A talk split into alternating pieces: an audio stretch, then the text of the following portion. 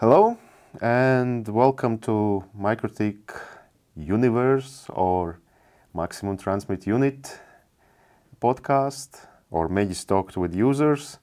So it's still up in the air to decide which one it is. And today, after months of preparation, we can finally have episode number two. Uh, eight hour difference didn't help to organize this, but here we are with uh, one of our, I would say, brightest personalities from the other side of the pond, from the US, Kevin Myers. Welcome. Thank you. I appreciate the invite to come uh, record this podcast. This is fantastic. Yeah, so maybe then a uh, short introduction uh, who you are, what are you doing? Sure. So my name is Kevin Myers. I'm a, co-founder of IP ArchiTechs and a network architect. And uh, a, brief history on me: I um, uh, been in networking for uh, I guess 20, 22, 23 years, somewhere somewhere around there, and um, got into MikroTik uh, a while ago, which I'm sure we'll get into and, and talk about. And uh, we run uh, one of the largest uh, MikroTik consulting firms in the world. We um, we do all kinds of things with MikroTik and and with networking in general. Um, but we're very well known for uh, some of the work that we do and we publish with MikroTik. So that's my background. So the I think the first association for me with you were the orange Tic Tacs. Yes, the orange Tic Tacs. And yeah. uh, those there's a fun story behind those because they um, we I think you and I first met, I believe it was in 2013 in St. Louis, was I believe the first time we met at the US MUM. And we brought the orange Tic Tacs because at the time we were building a TAC, a technical assistance center for MikroTik, uh, to help support phone support and things like what you would what you would see with other networking vendors. And it was something that we were building to support. And as we went to the get ready to go to the MikroTik MUM, we said what what swag should we bring what what should we uh, what should we have and we talked through a bunch of things and we talked about the product that we were going to sell which was the micro tic tac we're like oh wow that sounds really good we should get the tic tacs and then the rest is history and unfortunately we built a life size micro tic tac container with the orange and the blue with the micro tic tacs and uh, it got destroyed when we shipped it back from uh, from St. Louis to Denver. So now we only have the little the little tic tacs. In fact, I even think I have a so yeah, the orange Tic Tacs and orange shirts. Yeah. Uh, which, by the way, I have one, but I was not able to locate it for this podcast. Sorry. Yeah, everybody thinks we're Dutch. We're actually not Dutch, but we uh no, I, I the school that I went yeah. to, the colors were orange and blue. So. You would you would probably blend in a Dutch football fan without any problems. Absolutely. Yeah. So. Uh, every year, starting from 2013, I think your team become bigger and bigger so, how many people are there already? So, I think we're around 20 or so right now, and we're hiring more engineers this year. Um, we went from uh, really two people, three people, uh, into uh, over 20 now that are scattered throughout the world. Uh, we have people in Europe, people in South America, people in the US. Um, and and offices there as well. Um, so it's been a lot of a lot of growth for us in the last ten years uh, it's been a very very interesting uh, interesting journey. Mm-hmm. So, but uh, okay, MikroTik was not around all the time. So probably you started your networking uh, stuff with something else or computer stuff. So how did you get in? I also know that you have other car- career in a law law enforcement. That's right. So yeah, I, once upon a time, I, I I was actually I was a cop and um, I've always been in networking. Um, so that was that was uh, it was it was part time for me uh, when I was a cop. But the um, uh, my background goes really before professionally all the way back when I was very little. Uh, when I was five or six, we had a TI ninety nine computer in the early '80s that did TI Basic, and that's where I first learned to code. And at the time, I was just typing the what I could see in a programming magazine. I wasn't really you know coming up with my own code. Um, but we had a tape recorder, cassette tape recorder, because we didn't have disk drives and we saved the programs on a cassette tape. And this is 1983, 1984, something like that. And so that's where I first sparked my interest in computers. And then that got into x86 in the later 80s when that became very popular and a 2400 baud modem to connect to the internet. And um, and that eventually got me into the late 90s, which is when I started IT professionally. And I started working for a small company doing uh, jack of all trades, where I was uh, working on we had um, uh, Cisco routers and switches, and we had Windows computers and, and a bunch of different things. We even had uh, Novell Novell NetWare, and I think we had some uh, some Token Ring, a little bit of Token Ring left. So I got in right at the end of of Token Ring and the beginning of Ethernet and all of that. But the um, journey that took me into getting into networking uh, very heavily wouldn't be until about I guess ten years into my IT career. I spent about ten years as an IT generalist working on uh, computers and servers and a little bit of networking, and then I started working for a telco and that's where I really learned more advanced networking because up until then, I mean, I I thought it was very impressive to be able to you know put a VLAN on a port, you know, until then. But then I learned subnetting and routing and BGP and MPLS, and so that and that's what ultimately got me into MikroTik actually because the company that I work for, the telco that I work for, found MikroTik. Um, and they brought it in, and that's when I first started going to mums and, and doing the MikroTik training. So how far apart was the first exposure to MikroTik and actually first user meeting?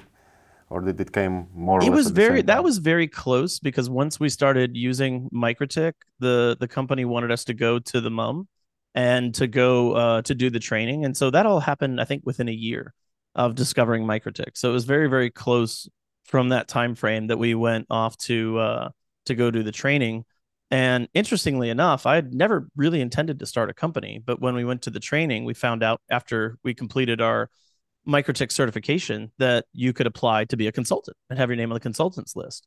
And so we did. And at first I thought, you know, maybe I'll make a few extra dollars, you know, to uh, at the time my my car was very old. So I thought maybe I'll get it, I'll be able to buy a newer car and make a few extra dollars. And um, so that's what I did. And suddenly I got all these requests coming in. And hey, we have MikroTik routers and we're in Spain and we want you help migrating our data center. And we have we have MikroTik routers and we're an ISP and we want your help building a, a MikroTik core. And so I realized very quickly that, you know, this was a very unique opportunity to really do something um, that was very different than what I was used to doing, which was going to work every day and working for somebody else.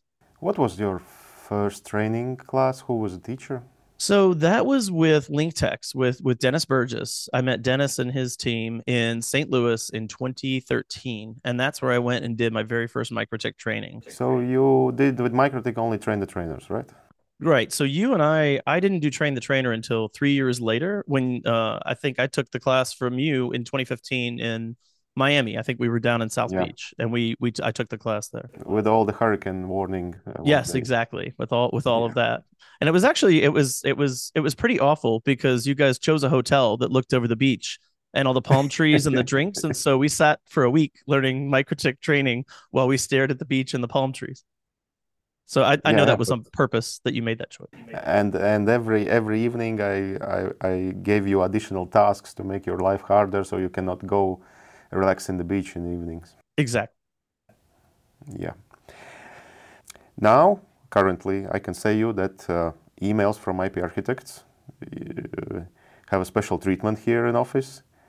It's not just a regular email. That means that you actually have to like already have your morning coffee, already have mental preparation ready, just to dig in into the emails from you or from few of your colleagues, because you go deep, guys. When you when when you actually write something to us, which is not so often, uh, I just checked, because you write only those things that you are 100% sure as far as I noticed. But you really, basically, sometimes we even have to go straight to developers with the description that you have, which is precision that we can, uh, if there would be all clients would have such a pre- precision as you guys, we would probably end up without job in support. Well, I think we had a little practice in uh, in the networking side working with MikroTik, but we try to do our best yeah, well, to get the yeah, well, uh, the things we send to you to be very complete and very and accurate and have uh, drawings and drawings and documents and supout.rifs and all of those good things. Yeah.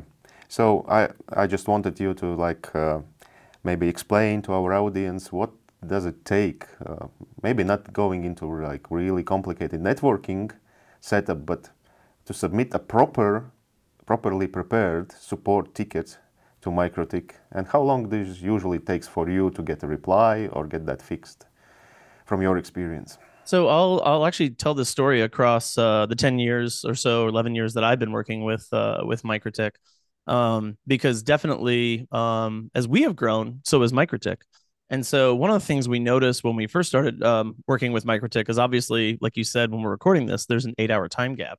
Um, and if you're further west in the U.S., you know, if you're on the West Coast or you're in Hawaii, something like that, it's even worse.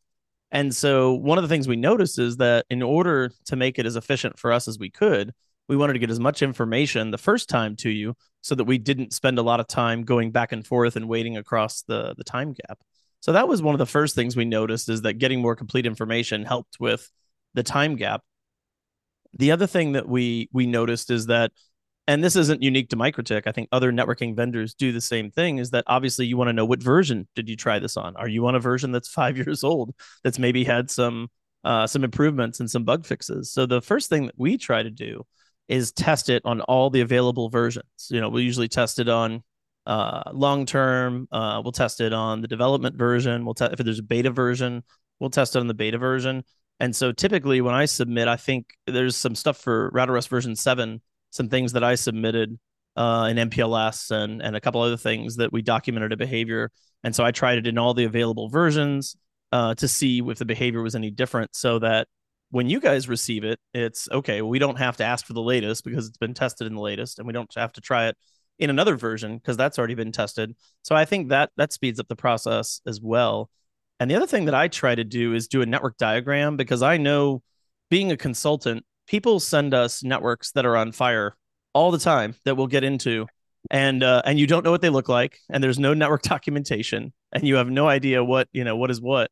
So i know that it makes it a lot easier and more efficient to to troubleshoot the problem if you have a very detailed drawing to see what do the routers look like? What do the switches look like? And many times in process of drawing that diagram clients solve his problem himself. Yes yes i've, I've done that. As i've drawn the diagram out i think one time i was gonna i was gonna send you guys something and i was like oh I, i'm on the wrong port. That's my problem. I have the cable on the wrong port. But that's yeah. that's my my strategy is to try to be as complete as possible and give you guys the tools to be able to to quickly look at it and realize you know okay this is probably something that we need to look at, and it's not a not a configuration. So yeah. Um, also, uh, sometimes we use you guys. So we, we, sometimes write a request for you because uh, there's a unique situation for us because we have lots of different equipment around here, but it's all for testing. It's not in actual networks. Uh, so if we have uh, devices from other manufacturers and so on, they are like limited configuration on them, not the actual deployments in which is very useful to have somebody who has that MikroTik other vendor system going on somewhere and it can so solve uh, lots of questions for for example the same RFC can be implemented different ways in code and sometimes when you read it through you think you implemented it the only right way but it turns out that somebody somebody else has implemented the same code before that RFC was finished and it looks completely different so the two things doesn't work together so, so yeah, that's yeah. very very common especially in routing protocols i think that's the one we see bgp ospf every vendor um, has their uh, non rfc compliant things that they like to add to uh, to bgp and ospf and other things and so yeah but uh, in, in, many cases uh, the rfc was not there yet when cisco decided to implement something uh, yep. or juniper or some other vendors also. Because that's uh, true. And then yeah, they may revise the RFC. It may get revised later, and you may implement one version of it, and they may revise the RFC later. And that's uh, uh, you know, see that all, all the time. But we we do try to do a lot of interop testing because in networking, there's always going to be a mix of different vendors, uh, you know, that are out there.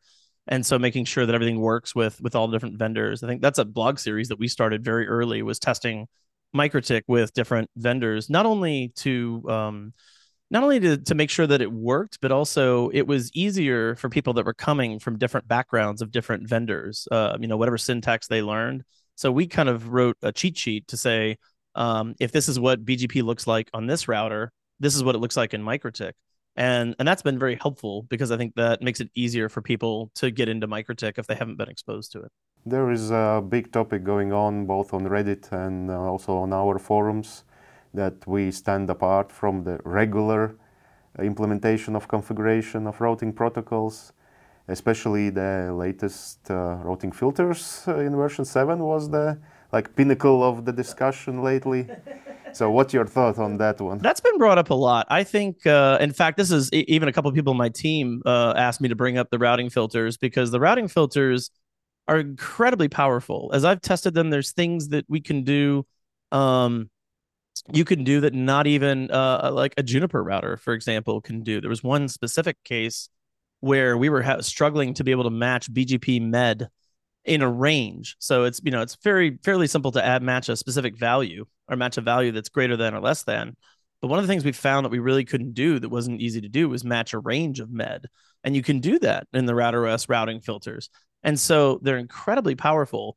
But as the syntax is definitely a big change from you know where where it's been. So I think if you were to ask my personal wish list, I would love to see something between the old routing filters and the new routing filters as far as the the syntax because I know for me um, I'm not a programmer. I haven't compiled code successfully since the 1990s on a Unix mainframe. I'm just not a coding person. I'm a routing and switching guy. And I think that there's a lot of people in networking that like the ability to be able to use context sensitive help in the CLI and to be able to not be as, uh, as as programmatic about it when you're when you're building the CLI. So I think if if I were to have my wish list on that, I'd, I'd like to see a little bit of syntax change to make it easier to use and some context sensitive help. But I, you know, the fact that you can do almost anything with it is fantastic. Maybe the better inline help assistance would yes. help. The in the the help being able to to tab or question mark on on commands, um, and not just the commands, but the syntax would help quite a bit. That would be a big step. Yeah, because it's in our to do list, but first we need to kind of finalize uh, development of that part and when it's set in stone then we should make a tab because you have to recreate that tab feature every time you change syntax right and so on so yeah. So while we are at the topic so there's different RouterOS versions around. So we have long term we have testing we have stable and we have version 6 and version 7 what actually are you using where? Because for example like we as a MikroTik employees we are always on the bleeding edge uh, everywhere. At home uh, at the relatives houses in the networking and so on. We even uh, sometimes suffer from uh, connection loss in the office because of this being on the edge but yeah what's your take on it and what do you maybe would suggest for others to stick to yeah I'll give you the advice that I always give clients that come to us that want to build want to build MikroTik networks. So if we're I'll go from the most stable.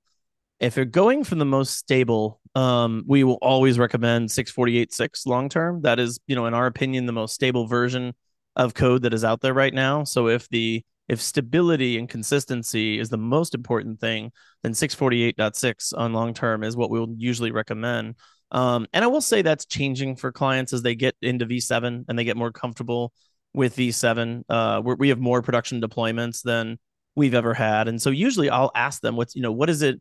Do you want the new features and the new hardware? And then you just want to wait a few months until the long-term version comes out for version seven? Or do you want to use something that we know is, you know, 100% solid? And the answers vary because, um, you know, a lot of people want, they love the new hardware and they love the features of the new OS, but they, you know, have to decide if they want that for their business. So if it's the most critical, I always use 648.6 if it is something that we um, you know can tolerate a few disruptions then 7.7 stable and 7.6 stable have been generally very good in routing and switching uh, and MPLS and, and things like that. VLAN VLANs and switching have been good. Um, the, I think all of those have been have been pretty solid as we've gotten into the later versions of of seven code. So when it comes to the office, I think I'm running 7.7 now here at the office. I generally don't run the the beta versions uh, or the RC versions here at the office, except in the lab. Um, the lab is a, a separate room, as you mentioned, where we have racks and racks full of MikroTik and a bunch of other vendors and hypervisors where we do a lot of testing. So the the development lab is you know whatever whatever's new, right? Whatever's the latest. But for my office gear, which is all MikroTik, I have MikroTik APs, I have the new the new HAP AX2s here now, and um, I'm CRS 328 running my core, and uh, RB 5009 is my edge router here at the office. So it's very, uh, you know, very simple branch office type setup because it's not a very big, uh, not a very big office where I'm at. And so I run 7.7 on most of the uh, hardware there. I also use the L3 hardware offload um, because I run IPv4 and IPv6 and dual stack at the office. Um, and so the CRS 328, I use the L3 hardware offload of that. That works really well. That's been working well on seven for quite a while. And um, at home, I uh, unfortunately the users at home get subjected to the worst uh, beta and development because I usually will run. Um, it depends. Uh, my home network is very complicated. I'll even send you a graphic of it so you can see it. I've built an overlay network on MPLS so that I have a few APs that I don't mess with. That that's what you know the kids and my wife use to do whatever it is that they're doing, and those are audiences. And so generally, I don't mess with those too much. But I do run MPLS and VXLAN over it. And most recently, I built an IPv6 only overlay segment um, to be able to take advantage of the um, L3 hardware offloading and V6 IPv6 that you recently added, um, and then also do VXLAN so that I could build a um, uh, I could actually build an extension of our data center, which is in Denver, Colorado. I'm in Jackson, Mississippi, and we use ZeroTier to connect to our data center, which MikroTik added recently in version seven, which was phenomenal um, because we have a very close relationship with ZeroTier too. We know the CEO, we know their C level team, and we we work with ZeroTier quite a bit too. But so I, I built this. Actually, it was just a week ago. I have a um, I have an SSID that's for that's for our company that goes over VXLAN over native IPv6, and then I have IPv4 and IPv6 on top of it, and it goes all the way to a ZeroTier gateway router in at the house, which then goes over the internet up to the data center in Denver, hits another ZeroTier gateway router, which is a CCR 2004, um, and then that goes into the data center, um, into various things and, and labs and, and, equipment that we have set up there. So the home is very much a is very much a mix, and I'm always running beta on something there of whatever the latest latest beta is. So that's kind of the generally the mix that uh, that we tend to use. I think with Wi-Fi, that's with routing and switching with wired connectivity. Um, with Wi-Fi, if it's production, I'm usually a little less aggressive because I know as you know AX has come out, that's very new. There's you know still working through things there. So if it needs to be really stable, um, I'll typically run go back to the six version and run something, you know, not have you know all the latest frequencies and the latest features, but otherwise have you know pretty good stable Wi-Fi connectivity. So no no no AX uh, equipment at your house currently. Oh, actually no, I have two HAP AXs at the at the house. I have one in my living room and I have one in the kitchen. So I've actually the the VTEP for the VXLAN is running on the AX. That that's my endpoint. Oh, okay. So all of my APs are actually routers. I don't build them in a layer two network. They're all routing with OSPF on dual stack in IPv4 and IPv6, and then all the SSIDs are all overlays, whether it's MPLS or VXLAN. So the HAP AX2 is the is the endpoint. Understood.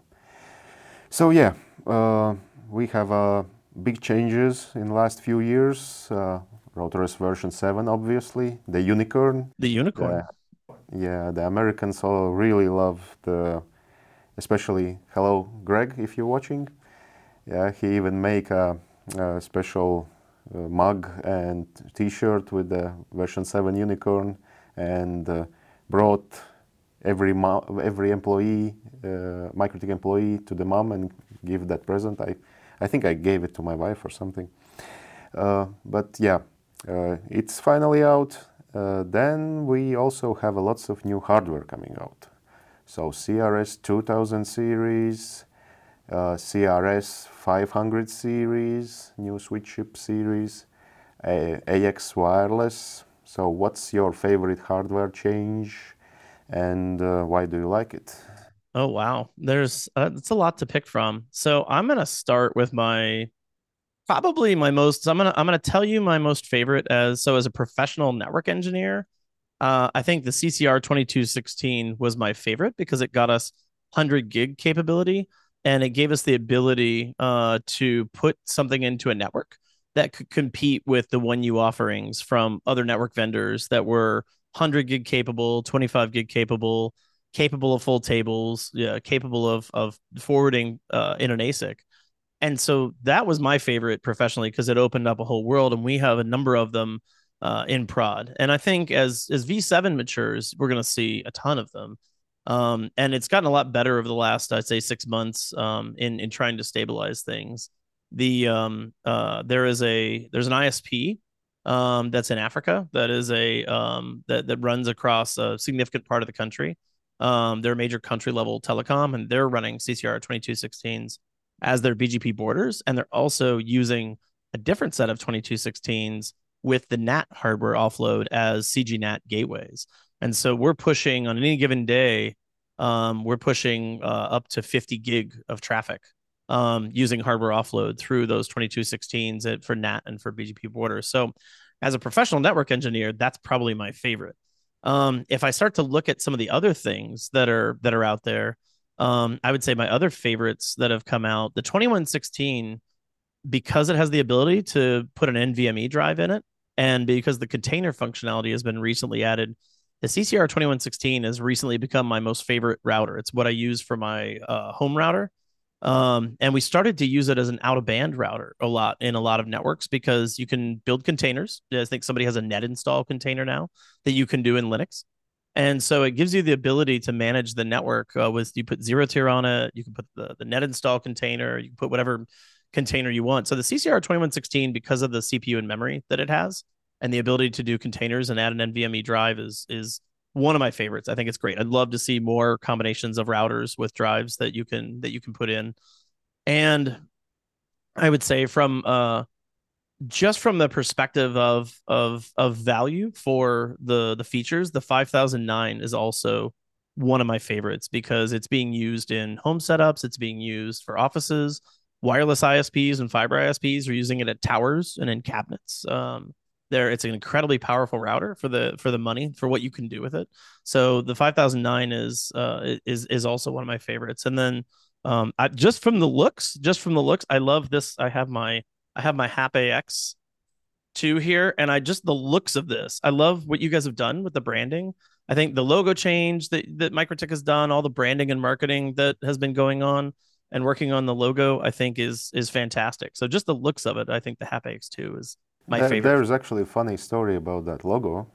Uh, you you will still receive some products with the old logo somewhere just because uh, of all the part shortages and so on that came very unexpectedly and we might have all the parts except one crucial one for production and we're just trying to get it uh, for a year for two years and when if we will get it then suddenly we can produce device and it will have the old logo. But uh, the logo change mainly was because it was hard to use the old logo on different surfaces and different antennas and everything. We needed something that is much more easier to apply and so on. So uh, this, this, is, this is the main reason for logo change because I know that there are some people that hate changes like that. But uh, yeah, there was technical necessity for, for the change. But uh, there might be uh, maybe not cases anymore, but there definitely can be PCBs with the old logo still, and will be for some good time, a uh, few years maybe. Sense. I will always like both, but the new logo has grown on me a lot. I don't think I've heard very much negative about the new logo. I think everything I've heard has been very positive. Yeah, uh, but there are some people that die hard for changes and, and so on. So yeah. Uh, so 5009, uh, it's also one of the controversial products that we have a lots of feedback because um, basically we tried to combine, in, as I told you in my video that uh, I was responsible for, uh, we tried to combine lots of things in that one small form factor. and there's only so much things uh, that you can put in, uh, not only with the size-wise and part-wise, but in latest products heat wise. so lots all the components are producing heat and that case have only so much uh, power to participate it our, our way. So yeah. So what do you think is missing or what should be changed in that form factor? Let's say for theoretical RB 6011 series or 6009? I think the only now this is going to be the routing and switching geek coming out in me. Um, as I understand it, the chipset that was used in there has very very limited layer 3 forwarding capabilities. If I remember right, I think it's only 100 routes or 200 routes. It's very very minimal. And I think that what I've seen in the ISP world because that's where I uh, I'd say most of my work is in is in ISPs the 5009 is being used at um, at towers at micropops. It's being you know used out in the field quite a bit. And now that MikroTik has layer 3 hardware offload capability um, i think that having that ability in a 5009 would be my biggest wish list is even if the routing table is not very big, even if it's just a few thousand routes, being able to have um, IPv4 and IPv6 forwarding and even MPLS uh, would be, I would say that would be my wish list of being able putting a, a Marvell chipset into that box that would be able to do those three things because then you you would have everything that every ISP has ever wanted, which is V4 and V6 in hardware and MPLS and specifically MPLS PE functionality in hardware. You know, not just the PE functionality of of being able to send the traffic on, but the encap decap of you know a VPLS pseudo wire or I don't want to skip ahead to my software wish list, but you know something like EVPN, SRMPLS, and L2 VPN one day. Um, you know things like those in hardware. Um, that's those are rapidly becoming standards for ISPs that they're that they're using for MPLS, and even enterprises are starting to use those. You see large enterprises uh, taking some of these protocols, um, like uh, VXLAN and EVPN, and putting them together and wanting to be able to to do hardware offload. And I've always said, and a bunch of people on my team have said that if MikroTik comes up with hardware offload uh, for the encapsulation and decapsulation of VXLAN and for MPLS layer two services um, and layer three VPNs as well, if that becomes possible, it will be one of the most inexpensive, cost effective network solutions to be able to attach to any network and be able to deliver those services at wire speed and I, I think that's going to be uh, people are not going to be able to get enough of that. That that is something that I've always wanted to see, and I thought was is a very natural fit for for MikroTik routers and the 5009 specifically because it fits in so many places. It's so small. Um, if I'm working in Alaska and we have a very small enclosure um, at a remote site on a mountain in Alaska that only exists on solar, which is another thing I love about MikroTik. The being putting it on solar is better than almost any other vendor. And so if I have a solar powered site in Alaska that I want to be able to put a small router in that can still do MPLS and IPv6 and IPv4 with BGP and OSPF, um, you know, that's that that's the real unicorn, right? Like we always joke about RouterOS mm-hmm. version 7 is the unicorn, but being able to do that is a unicorn right now in networking. For for the co- for the price point that it's at. But you didn't uh, answer Okay, you answered one of the features. So hardware offloading. Hardware offload would be my other feature. I think adding obviously adding wireless into it would be, you know, having wireless like AX wireless would be helpful. Um, I think you guys have already done the PoE. That was one of the things I wanted to see. You've already come out with a PoE version uh, where it's PoE on on all the ports. Both in and out. Yes, I saw that. What's your take on PoE in on multiple ports? And our GPEN solution that we are not pushing, but we're trying to like offer people. I so I th- I think that's incredibly helpful because the um the in in the space that we work in with ISPs and even in enterprises, this has become being able to to use uh, PoE in and out um is incredibly helpful because it minimizes the amount of equipment that you need. So multiple in on PoE and then being able to pass that through to multiple ports is and that's fantastic because I rely on everything I can PoE power in my lab. I can. So it's funny because I have one rack in my lab of all the vendor equipment, all the other vendor equipment, and it all I have, you know, all kinds of power strips. And we sometimes even have to turn off the microwave to make sure it doesn't trip the breaker. and um, but with MikroTik, I have a CRS 328 that powers like half the stuff, even the 100 gig switches, the CRS 504s.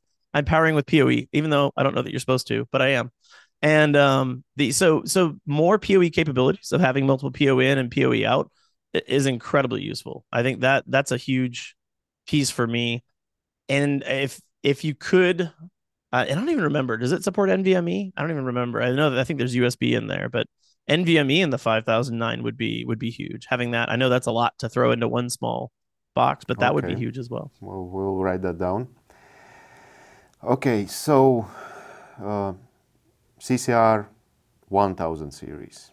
Are you sad to see it goes away? Well, in one sense, yes, I am sad because uh, if you remember, you gave me one of my very first CCR, the very first lab equipment we ever had. You gave me in 2015. So there's a story behind it. um, so when we travel to the MUMs, uh, we take equipment with us. Um, uh, so first CCRs, and usually it's a, let's put it this way, it's fun to take it across the customs. So in US, you can show lots of papers that this is not officially um, not officially the product. There's no such product. This is development, so you can get it through. Not so much in other countries that we travel to. And usually, when we travel to other side of the world, we love to make uh, several months in a row. So usually it starts with US, and then we go to the other country. Either it's Mexico or or uh, South Africa, South America somewhere. And then it's much more complicated to bring equipment, and we were on the brink of like destroying that equipment uh, on the customs uh, because they didn't allow us to pass it, then to just give it away because it's uh, like first. So leaving the equipment to you guys was actually for us much more easier time to get to the next destination. less less weight to carry and much less problems in the customs. So um, yeah, so that was when when you guys were, were getting rid of your your contraband um, to smuggle into the next uh, the next country. Um, that was uh, I think the CCR 1072 was the first one that I I got, and that was the first that was the start of our MikroTik lab. Um, we started adding things from there, but yeah, it's you know it's funny because I've I've been around for the entire life cycle of the CCR 1000 series. I, I was around when they were the newest thing in town, and everybody wanted a CCR 1036 or a 1072 or a 1009. Um, and you could do some amazing things with them. We built, uh, I think, for one vendor. Uh, in fact, I think one of the very first uh, large companies that MikroTik referred to us because MikroTik, we we do a lot of work for really big publicly traded companies because um, we have a lot of engineers that have background in those those areas. And I think MikroTik had referred one of those big publicly traded companies to us, and they needed a VPN solution um, that would handle hundreds of thousands of VPN endpoints.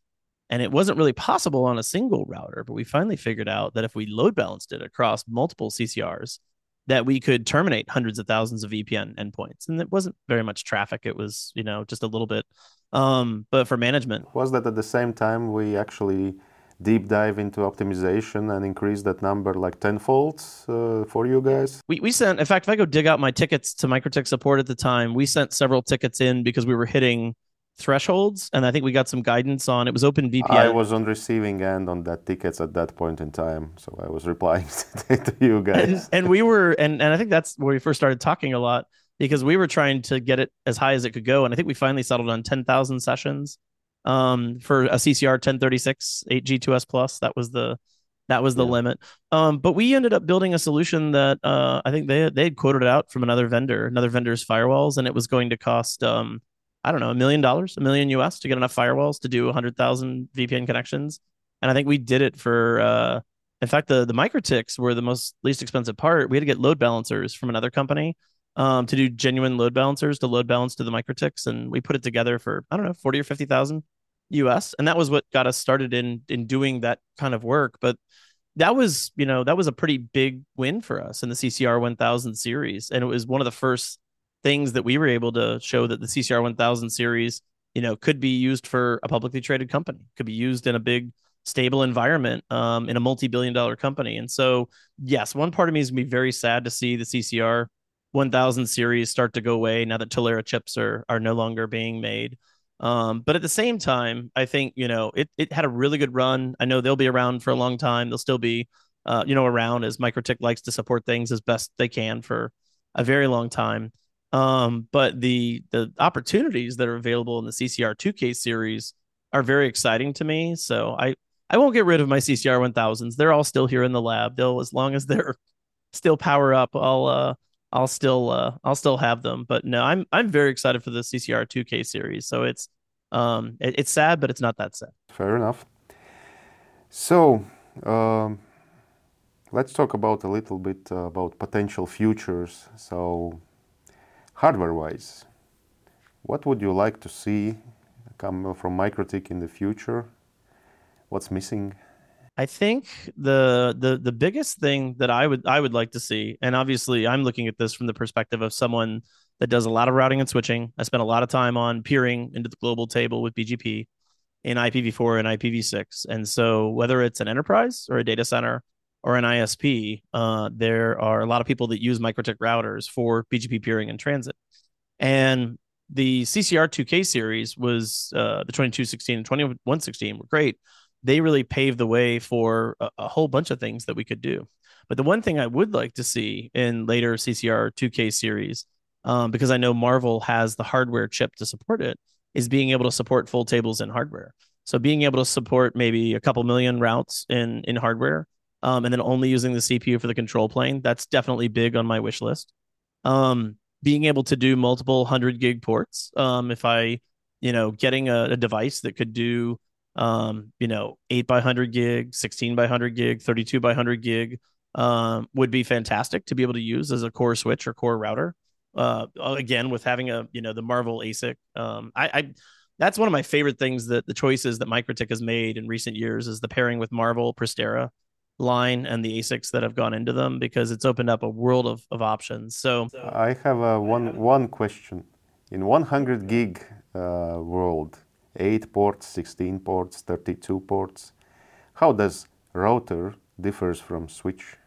How does a router differ from a switch in the in one as yeah as far as from 100 gig ports and so on so this uh, as far uh, as fast as those speeds become that concept of router and switch is coming more blurrier so, so, it is so i'll give you my traditional definition of router versus switch because my my traditional definition has always been that the packet rewrite is slightly different. The way that you rewrite the header is slightly different. So when it's in a CPU and you're you're you know rewriting the header as part of a CPU flow, obviously there are you know performance challenges when you send it into the CPU uh, uh, chain and the flow chain. You know even if you're using FastPath and things like that, um, it's still a slightly different type of header rewrite than if you're going into an ASIC and you're going to put it into an ASIC um, then there's there's a slightly different uh, way the header is rewritten in the ASIC. And I'm not a hardware engineer. This is I've talked to a lot of other smart people that have explained this to me, and that's my basic understanding of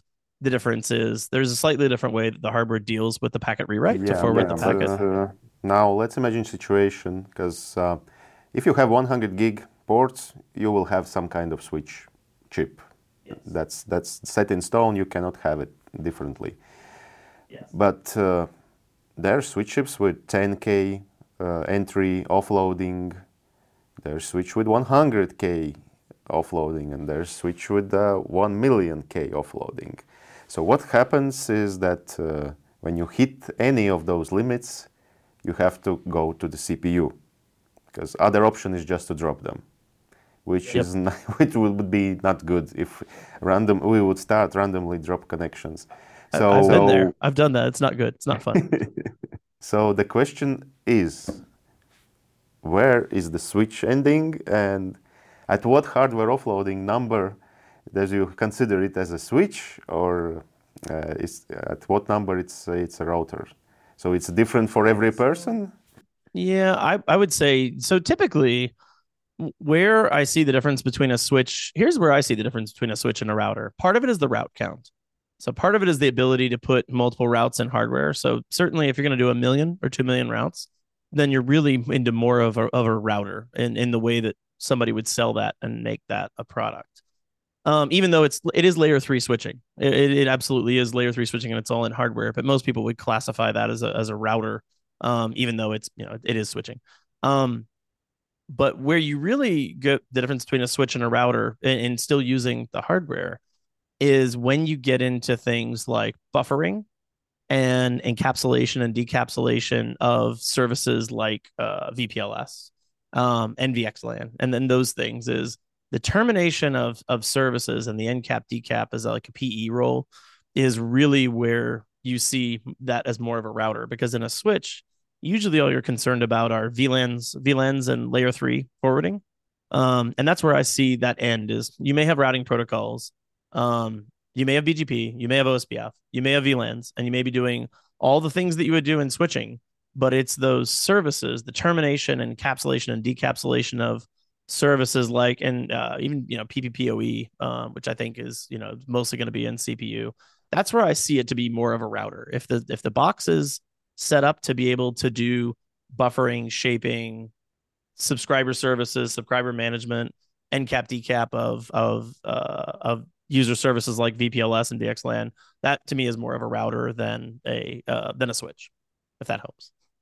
Oh, not really, because because um, why am I so interested in your opinion about this? Because uh, as you probably know, I think I think I told you already.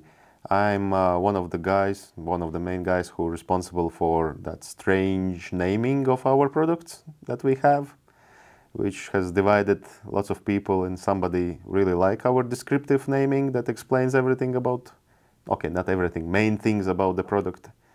I finally figured it and out, so, by the way, the way you guys name products. It took me 10 years, but I did figure it out. Thank you. Uh, I thought I made it obvious, but okay. No, it's. Uh, I found uh, the page finally. I, I found that page a long time ago that explains it. So I currently have a few products coming in the pipelines that I don't know how to call them. Okay. CCR or CRS. Because uh, what is the factor that really uh, distinguishes it? So first you said that it's uh, might be amount of hardware offloading entries that have to go to the CPU or not. Maybe it's a CPU power that you have at your disposal. That's fair. I would put that in there. The higher, if you have a much higher end CPU, that's more of a router. If you have a lower end CPU, that's more that's more of a switch. I would agree with so, that.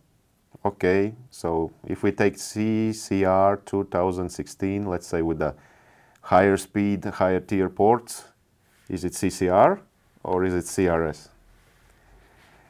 From your opinion. For which one? For which platform? Well, let's say CCR 2216, the same CPU. That one is a router to is, is definitely a router to me. Even if it comes with a much powerful switch and much faster ports. Yes, and because if you look at if you look at uh, what most of the networking industry is doing, there are there are very few routers that are that are pure CPU or even rely on the CPU anymore. I think even though it's called a router, most other vendors that we that we will put in and that we work with, it's all hardware accelerated.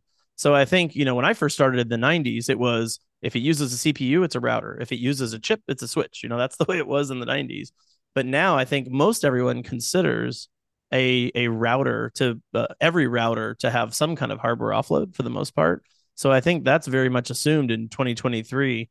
So if you look at the way MikroTik builds routers and switches and products, then I think the higher end CPU is going to go towards a router and a lower end CPU like uh, um, you know, the CRS 500 series you just released that has, I think yeah, it's a yeah. MIPS, right? It's got a MIPS processor, if I remember. There right. is a few MIPS just because we wanted to target special power envelope for those, so you can deploy them uh, also in different places. Because as soon as you stick some kind of uh, CCR type of CPU there, the power consumption just raises, and you are limited to the rack mount basically.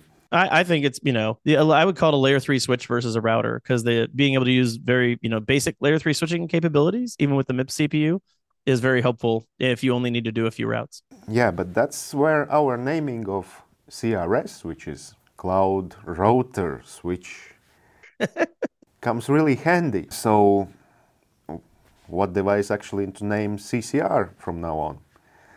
Like Cloud Core Router that's a that's a thought to think about. I, I think so. I'll think. Uh, do you want to? Uh, do you want some help re- re- renaming the acronyms and keep the CCR and CRS? Or? no, I'm just thinking loud, and I think it's a fun topic to talk with you because you guys are utilizing both things a lot. So maybe you had some. You you gave me some input to think about. So thank you for sure. that.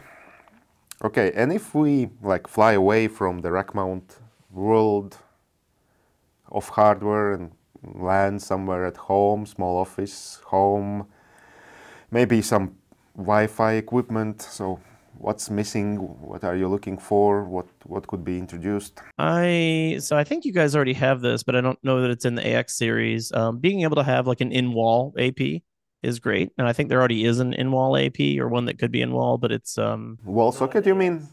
Yeah, like in a like if you're gonna put it in a in a in a inside of a wall, like if you're gonna cut a space out and put it into a a wall, whether it's a whether it's a power socket or just uh, mounting it um, on the wall. Those are those are helpful um, in the AX series. Um, I think having taking the RB five thousand series and whatever that's going to turn into, and being building an all in one, you know, uh, you know, wireless router uh, and gateway would be would, would be great.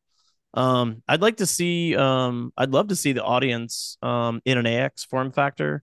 Um, I, I, like the look of the audience. I think it's great. I'd love to see it come in different colors, maybe black. You know, the black that you're doing, see an audience and uh, maybe black with AX uh, AX capabilities. I think the the meshing capabilities of of that's great. Um, maybe even um, you know, uh, maybe some different bands. I think uh, I don't know if you guys have gotten into six gigahertz and things like that. I'd love to see Wi-Fi 6E. Yeah, yeah, yeah. I think Wi-Fi 6E would be would be great. I know you guys have all the different countries uh, um, compliance to go to go through to go do all that. Um, uh, those would those would be great. Um, I'm trying to think of the other things that I would that I would love to see in in Wi-Fi. I think most of the Wi-Fi you already have most of the form factors of Wi-Fi that are out there. Um, I would love to see. I don't even know if it's possible, but a mAP lite. If it was possible to do a mAP lite in AX or something, or maybe even a map in AX, that would be. That's one of my most favorite routers. We I use them all the time. I keep them in my backpack. I found one in my car when I was going through the car wash. I was clean. I was vacuuming out my seat, and I found a mAP lite under the seat in my truck. Um, because that's how many of them I have hanging around. So yeah, that's I don't know how possible it is to put AX uh you know, into the mAP lite or the map, but those would be very cool. Well, one thing for sure, there will be hotter versions of, of mAP lites and so on, if it's even possible. so I'm not hardware designer uh, myself. I have early exposure to designs and uh, I also give some feedback of ideas that are implemented or maybe something that uh, customers reported and should be changed, uh, like from revision to revision or or in the new product that we are. So basically, if we are designing new, let's assume PoE switch, what are the usual complaints about previous PoE switch? So, and uh, my department uh, usually collects all the hardware uh, complaints. Like that, so I'm going to give you well. So since you mentioned PoE, I'm going to give you one hardware wish list that is probably for. It's going to be for home, but I think it's going to be for the Wisps as well. Is having a switch that can support the you know the highest wattage per port. BT is BT, yeah, the BT. Having a switch that's BT from MikroTik, and um, especially one that can that can handle different voltages within the switch, because I know for memory serves, MikroTik usually passes through whatever the input voltage is. But having a switch that can handle either voltage, uh, you know, 24 or 48, um, for home and for uh, uh, for home and for wireless ISPs, um, you know, having more PoE power and more ports that can do that is probably one of the single biggest asks I, I think that we see in um, and not just home, but if you think about small business, um, you know, small business and SME, small medium enterprise, that they tend to use the same things that home users do. And I think having a powerful series of PoE switches that go into the BT standard and have the ability to mix voltages would be fantastic. I think I would probably, if coming on your podcast and not mentioning that PoE, all the wisps would probably um, you know, would probably come after me and beat me with sticks if I don't mention that. Okay, I can I can dig you in a bigger hole. So, how many ports and how many of them high power? How many low power? What would be optimal? I, you know, I'm gonna say that I think that I would say you're probably going to have you're probably going to want to see maybe three different um probably different three different types of port setups. I think you're probably going to want to have one that's, you know, four or five or six ports uh, one that's maybe 12 and one that's maybe that's 24 because not everybody is you know that's bt is going to be obviously more money for you to produce. There's more more power that's required. The components are more expensive. So i think you're going to see people um, if you have a product series that covers those different port varieties i mean obviously it'd be nice to have a 48 port bt switch. I think that'd be great too but it, i don't know how hard it is to maintain the different port variations. So i think having uh, you can always stack you know put two 24 port switches together um, and connect those together. So don't be wrong, I'd love to see the higher port density, but I think having more pricing options um, is is great of being able to do smaller to you know to 24 ports something like that. Um, so that would be my that would be my take is I would I would have three different port setups of uh, you know 4 to 5 to 6, 12 and 24 and then uh, uh, you know 48 if it's possible if it's possible to make but it all be all like high power or some I would say I would say yes in general. Most uh I think it's fine to mix a few uh to mix a few low power ports in there, but um for the most part, you know, people are always wanting to get more, you know, more power out of PoE. People are I mean, people are doing we've done lights. We had a huge PoE lighting project that somebody wanted because they um wanted the ability they wanted the control over the lights and the reduced simplification of wiring.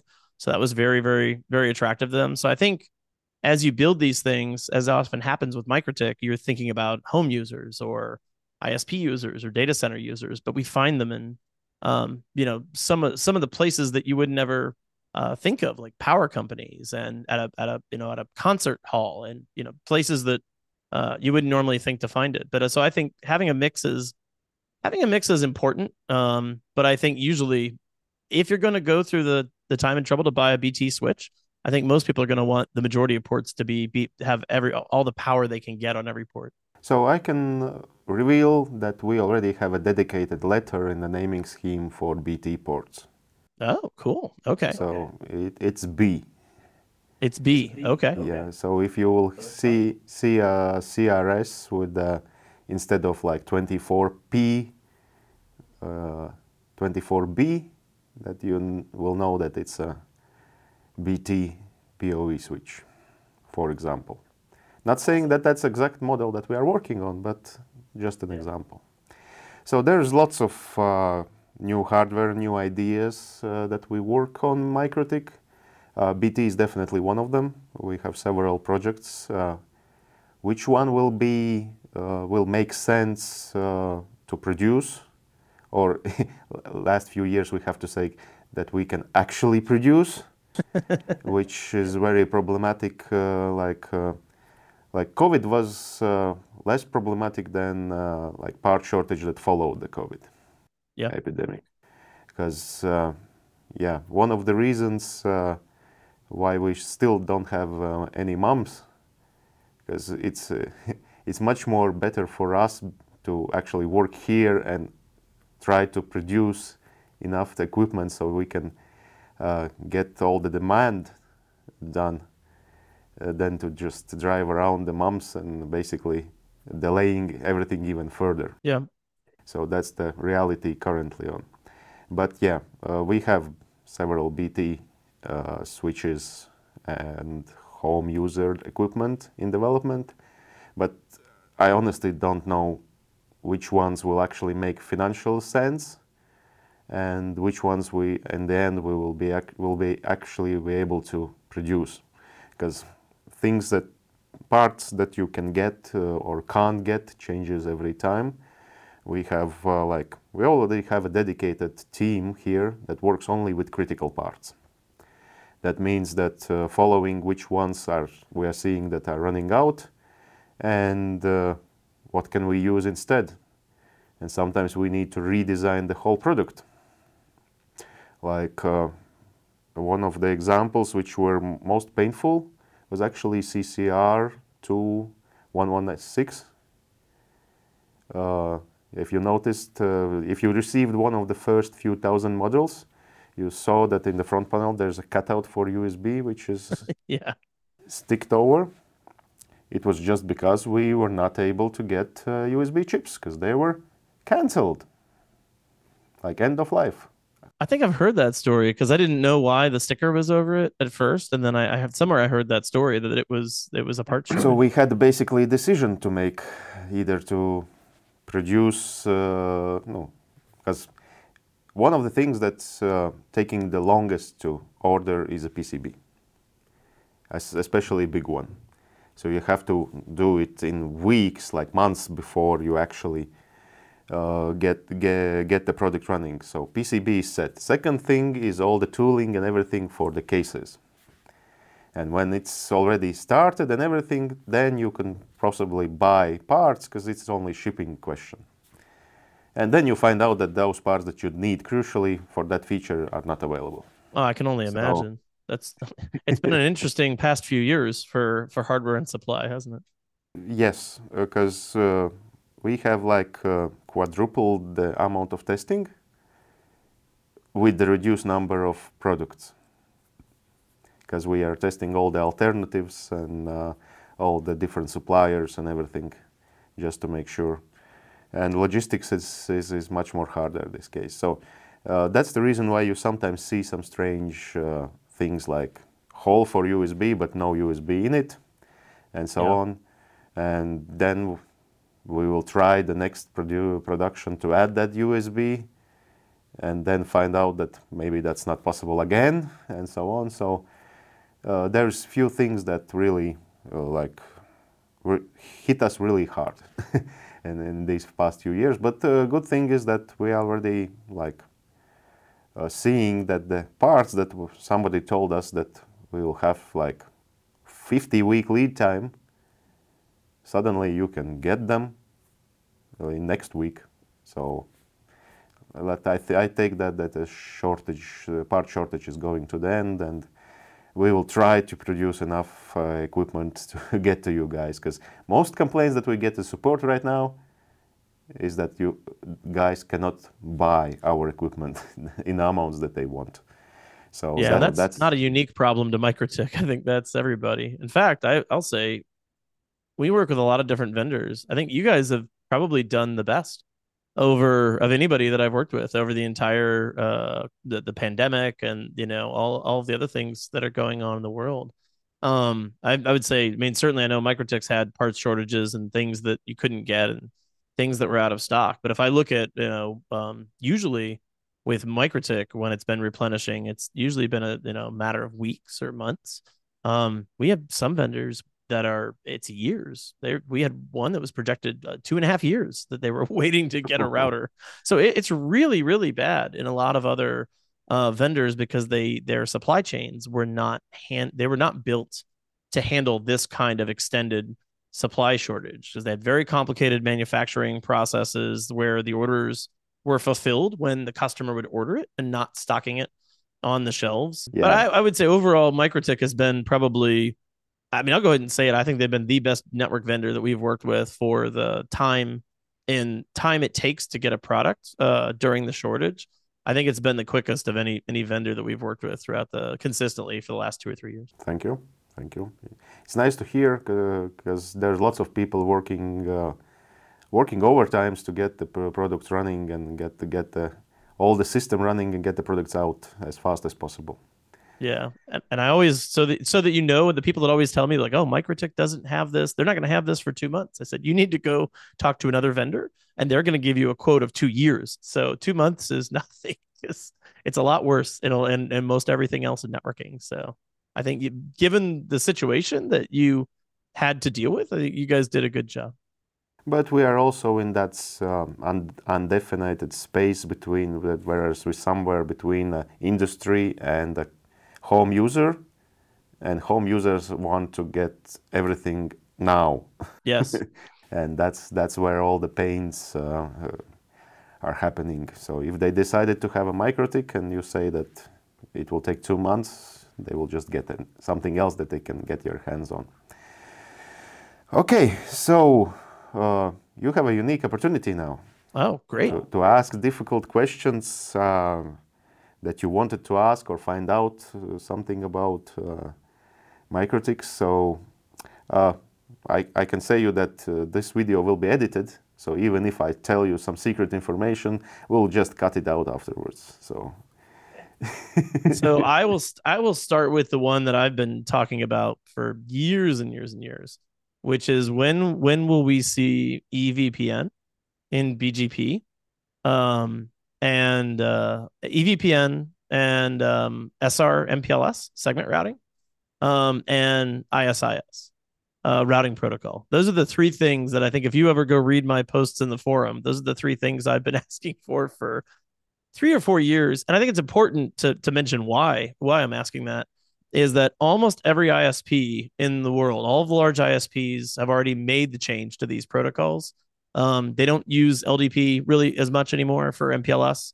Um, they've moved to segment routing, and most of the larger ISPs have moved to ISIS instead of OSPF.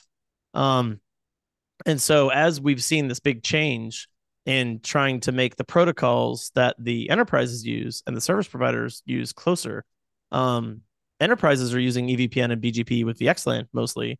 Service providers are using EVPN with BGP and they use SRMPLS as the data plane instead of VXLAN.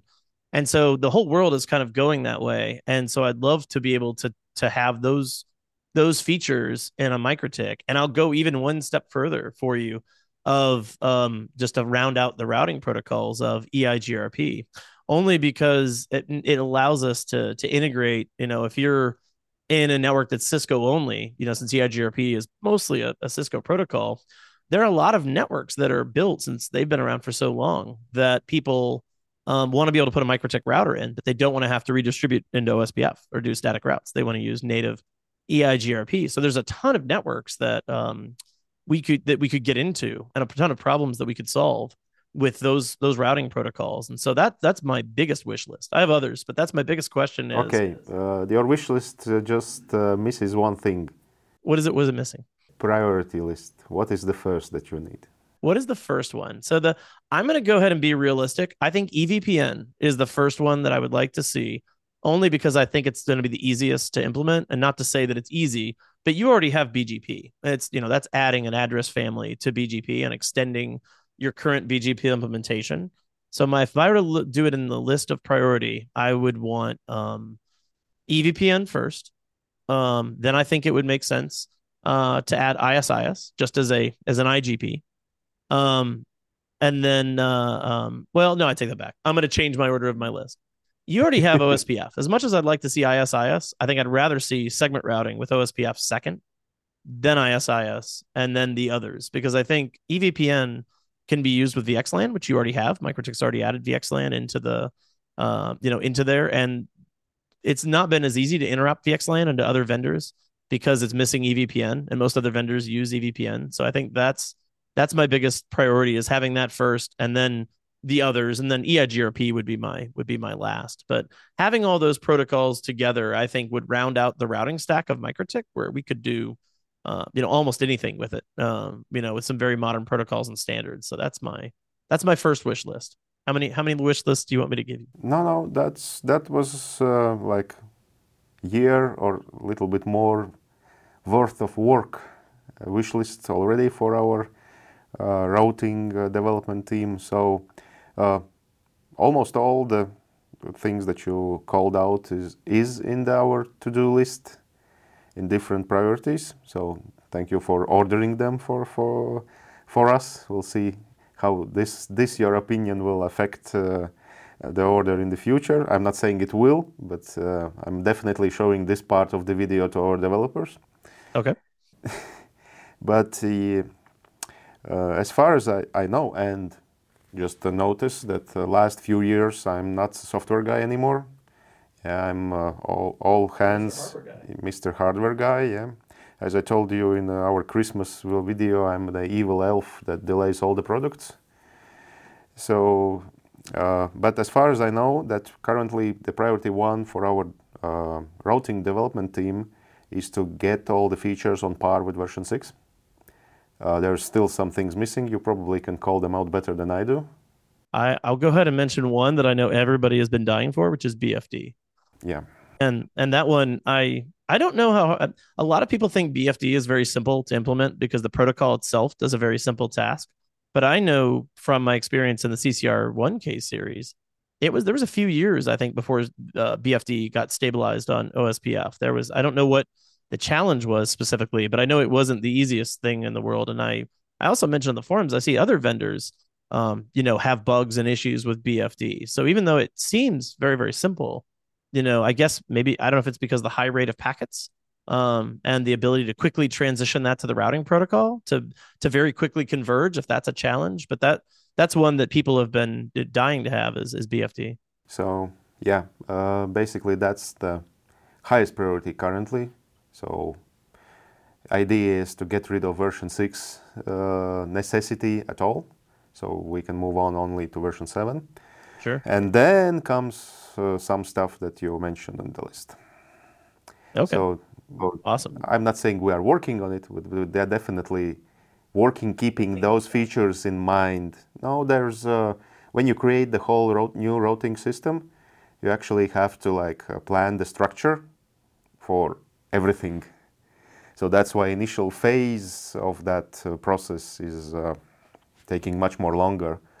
and now in the end, when you have the running engine, which considers all the stuff, you just plug the features in one by one, and it's much more easier. That's actually why the Router version 7 took so long, mainly because of that new routing engine that we made. And as far as I know, it's it's uh, there's only few things that we needed to add, like patch it.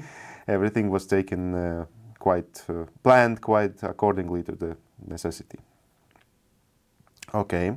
Anything else you want to ask? Let me see. What have been my other my my other questions? Um I think the other uh wow. I was I'm so wrapped up in routing, I haven't thought about any. We well, we already talked about full so we already talked earlier in the video about full tables uh in hardware. So that was going to be my other one. Is there I know Marvell has a chip for that. Is that is that something that is that is coming? Is that something that since you're you're Mr. Hardware guy, is that made it on your test bench yet? Oh, I cannot answer that question directly, but we have a very good uh, relationship with Marvell. Uh, they have really interesting toys that they can offer us, and usually, when they come uh, up with something new, uh, they even call us and do you want to get this and play with it? And it's rarely then we say no. I can say that. So uh, I don't know what chip particular are you talking about, but uh, we have some new developments in Mar- regards the Marvell chip series, definitely, and some other series also. Okay, that's great. Um, let me think of my other. I'm the that um, the the full tables and hardware. I'm very excited about. So we'll see if that actually if that actually comes about. My I, I I'm thinking about my other questions that I want to ask in in hardware. So I'll I'll say this. I'll get out of uh well, I'll ask you one more routing and switching question and then I'll move on to some other products in the wireless in the wireless realm. So my other question in hardware has been have you ever considered uh building a chassis with line cards? Is that something that you've that you've thought about? What, what do you mean line cards? Uh so like in if you think of the where you have a box that is uh that holds the network uh cards, the the interfaces so you have a box that has slots and you put the cards with the ports in on a rail into the into the slot. Um like the um I think the most common example are like the big the big switches that take up a half a rack that you slide the cards into, that you slide the ports into. Um I don't know if that's is there going to be a router that's more than one RU or a switch that's more than one RU that would be like two or three RU that you could have modules that you would you would change out for ports. Um, we already have uh, products, by the way, that that are moduled. Not, maybe you have not realized, but our PoE switches are actually moduled ones. They have a PoE daughter boards on them. So if you take those boards off, it becomes a regular switch without PoE. So we have played with that idea. We have already implemented it, but the fact is that making something very moduled and very expensive and so on, it actually makes it much more expensive. Sure. And uh, one of the things that MikroTik, uh, like uh, one of the cornerstones that everyone knows MikroTik is, is to offer new solutions uh, like tier down price range. So, for example, our 504 switch, uh, 4 port 100 gig switch, there's nobody even close price wise that offers 100 gig switching to that no, switch. No, it's not even close. We we use them for we use them for breakout switches on border routers. even with other with other vendors, we use them. They when we need to break out 100 gig ports, we use the 504s for that. Yeah, so that's basically. So it makes it more uh, making it modular makes it more expensive, which makes it tough. It's make make it as expensive as other vendors, where they can basically just uh, squeeze us out with the market share. Sure, that makes sense. Okay. So we are not aiming to that. I'm not saying that 100% no, because there is some modularity will be in uh, future products, but uh, going full scale like you already implemented, because I already, I think, know some Cisco devices that have that, because we first had to buy a chassis and then we had to pollute it with uh, plates uh, like for $10,000 each or something like that. They're very expensive, yes. And they, they use so, a lot of power too. They, they they're not very power efficient either. And the problem is they are very loud, because uh, yep. in MikroTik here we are working in a open office environment. Yes, I, in fact that's why I use MikroTik at home because it's not loud. I won't. I will. I will be. it, it won't make anybody uh, anybody upset because it's not not too loud. But now imagine 20 or 40 2216 going on on full load on some far corner. That would, that would be louder for sure or the or the via or the routing testing with all the Cisco equipment rack.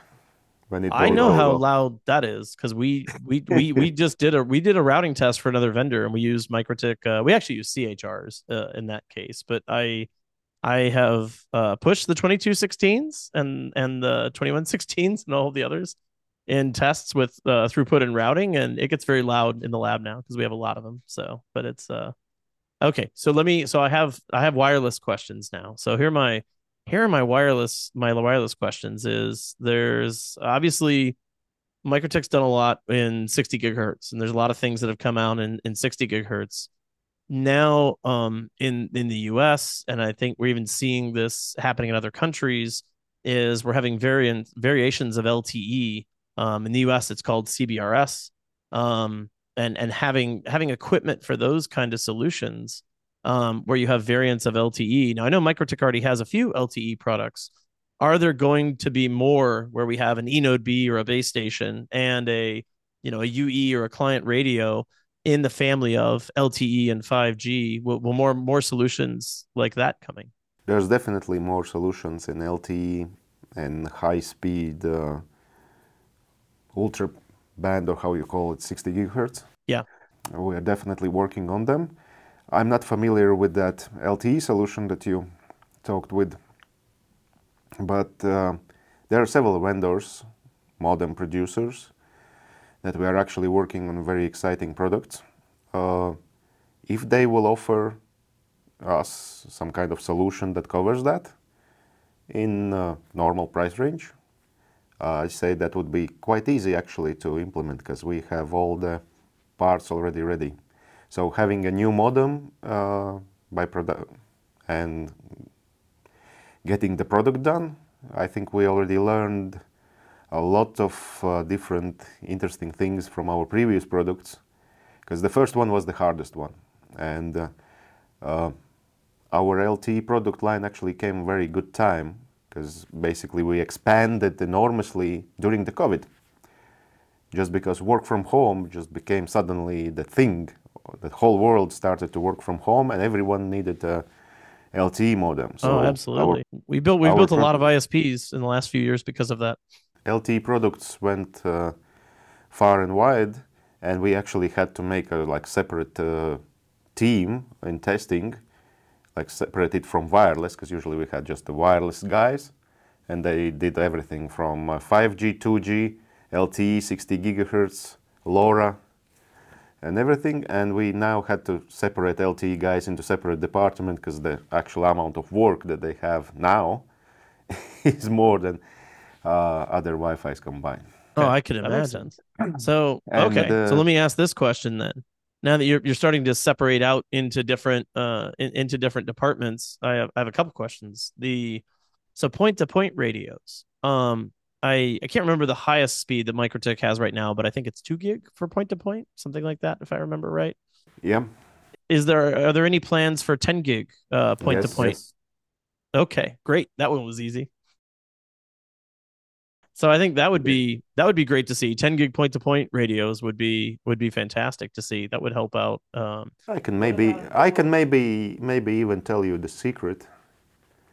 Uh, yeah, because it's already passed. But uh, if you take a look at your 5009, if you open it up and take a look there, there's a place for 60 gigahertz chip there. Okay. Cool. Which unfortunately didn't come to the reality it you know, basically didn't work as we expected, so we had to move that to the different product. Okay. okay. So, but we played with it, and it was nice, but it was not customer ready. Okay. The so 10 gig point to point is getting that's a thing that's happening. I'm not sure about uh, getting full 10 gigs, but it will be definitely more than two because and you will have SFPs uh, on other about SFP plus ports. Yeah, but uh, it's in development, and in development that means anything from half a year to two years. Okay. So, but yeah, we already have some ideas how to implement that. We were wrong. We learned from our mistakes. We moved to other iterations. But 5009 came out as a nice product anyway, even without that feature, because it was like universal all in one. But some features of that didn't work. And it looks cool, which is the most important thing. Um, Yeah. so okay, so I, my other questions are um, in the uh, so in the RF space, I think I've already seen that uh, there's AX uh, wireless for home users, home and home and office and small business, but I think I saw where um, using uh, AX out for wireless ISPs in wireless broadband uh, is also in the works. Is what I read.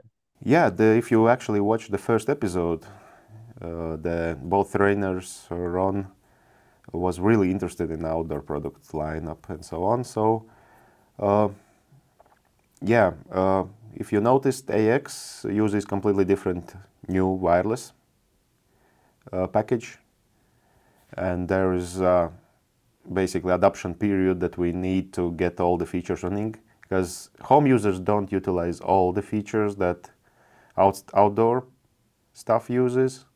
So it's better to get uh, like everything on proper order on for the home user when there's no complaint and everything is working as expected and so on. It's working really well, but uh, there are few features and uh, few things like for example we opened up only the full spectrum of 5 gigahertz only recently for certification point of view on AX products and so on. So it's getting there. And as soon as we will get that smoothed out, I think the hardware, new hardware for out, outside deployment will slowly come come in one by one. So that's that's currently the plan. Uh, about form factors, uh, probably we'll stick to ones that are popular right now, if we can manage the heat dissipation because uh, AX, like hardest stuff currently, is to get everything in the same form factor and keep it cool enough. That that that's why my my this one's a lot heavier and has more heat sink on it, right? My AX2. Yeah, if you have a AC2, uh, by the way, you can like easily compare uh, the amount of heat that's dissipating from one and from other. And like uh, people are uh, not realizing that adding a simple USB port, basically it turns out it's five watts more power, from which better portion is getting as a heat out. Wow. So one of the reasons why that device that you have over there there doesn't have USB port, but the A- AX3 cubed have one because it's bigger uh, chassis, is bigger heatsink, and it can dissipate that. Okay. That makes sense.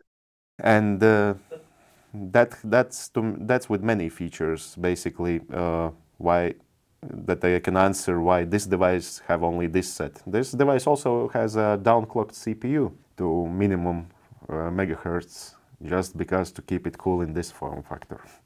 So now we need we need videos with uh, water water cooled HAP AX2 and overclocked uh, HAP AX2 with the LED lights. Of I think we have few customers that have sent it us in something like that. Uh, marketing will probably post it if it's good enough.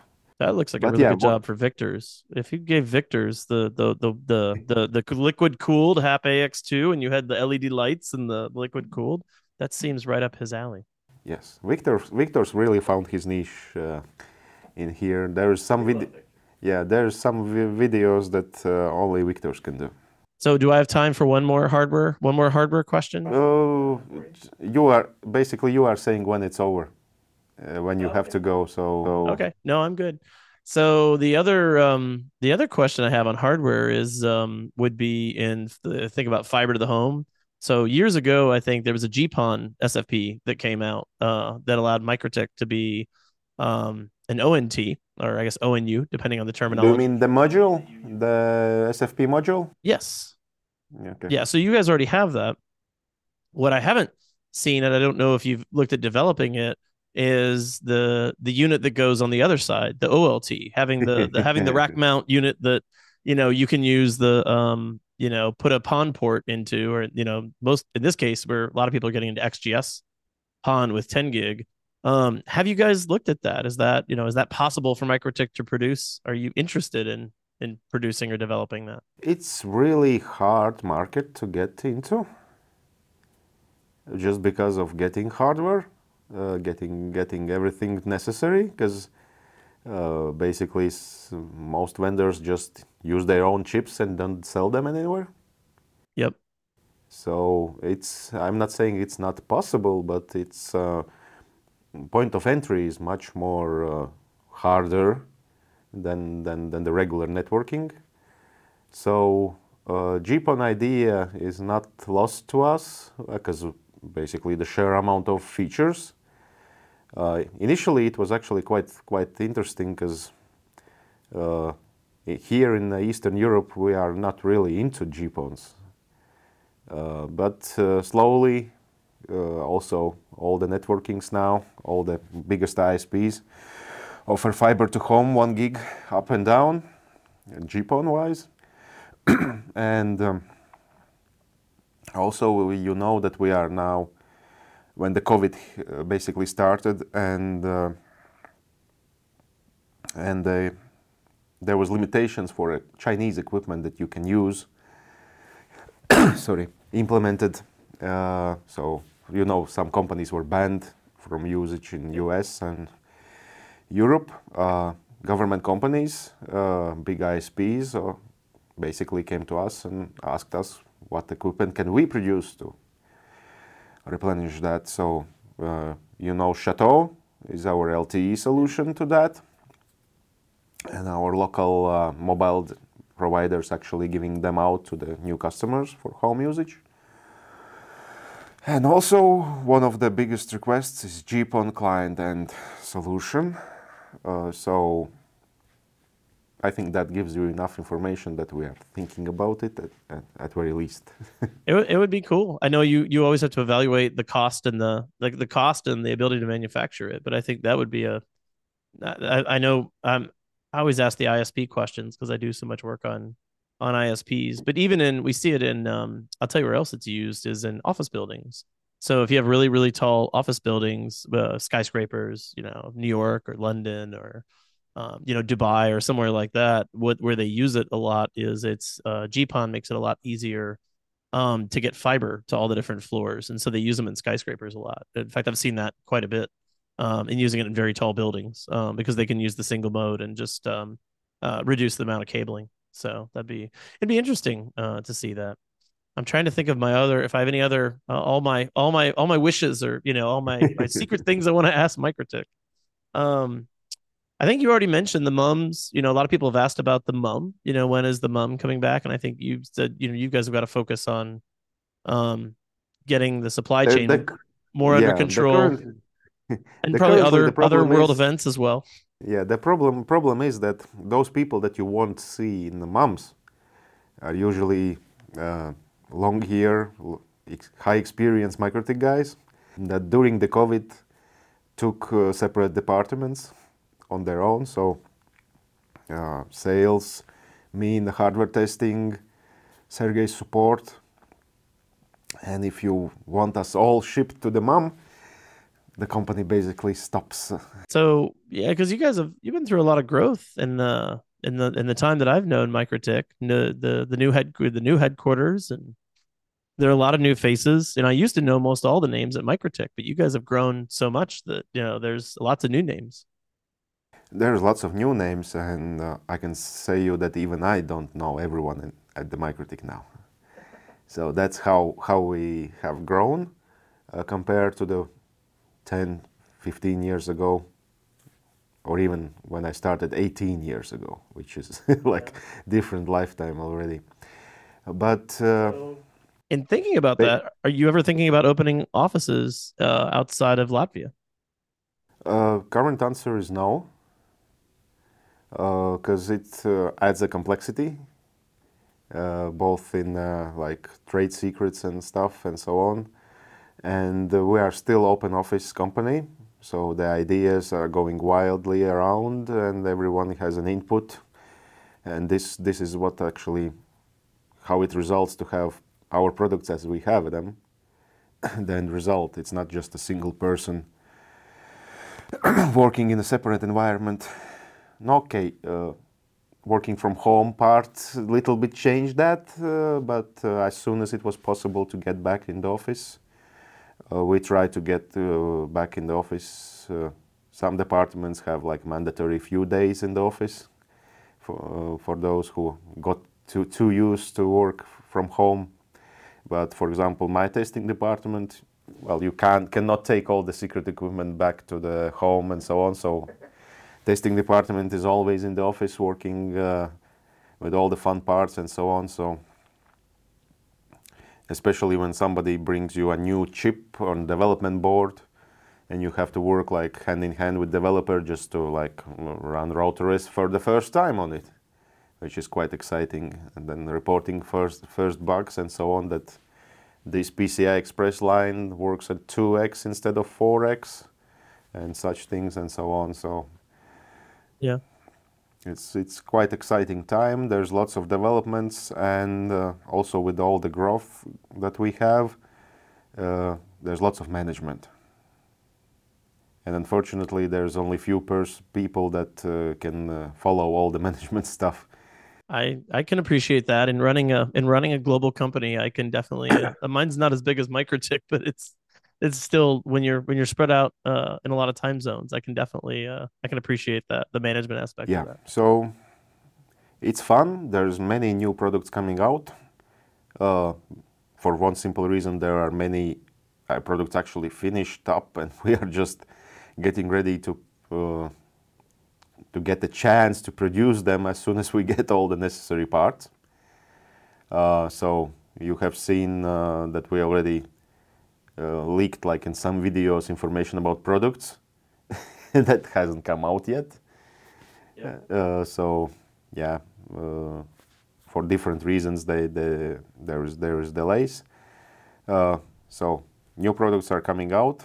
Uh, we are working on several really exciting products that will be game changers uh, at the particular market. Again, uh, one thing for sure, they will be like game changers in price. Maybe not feature set, but definitely in price.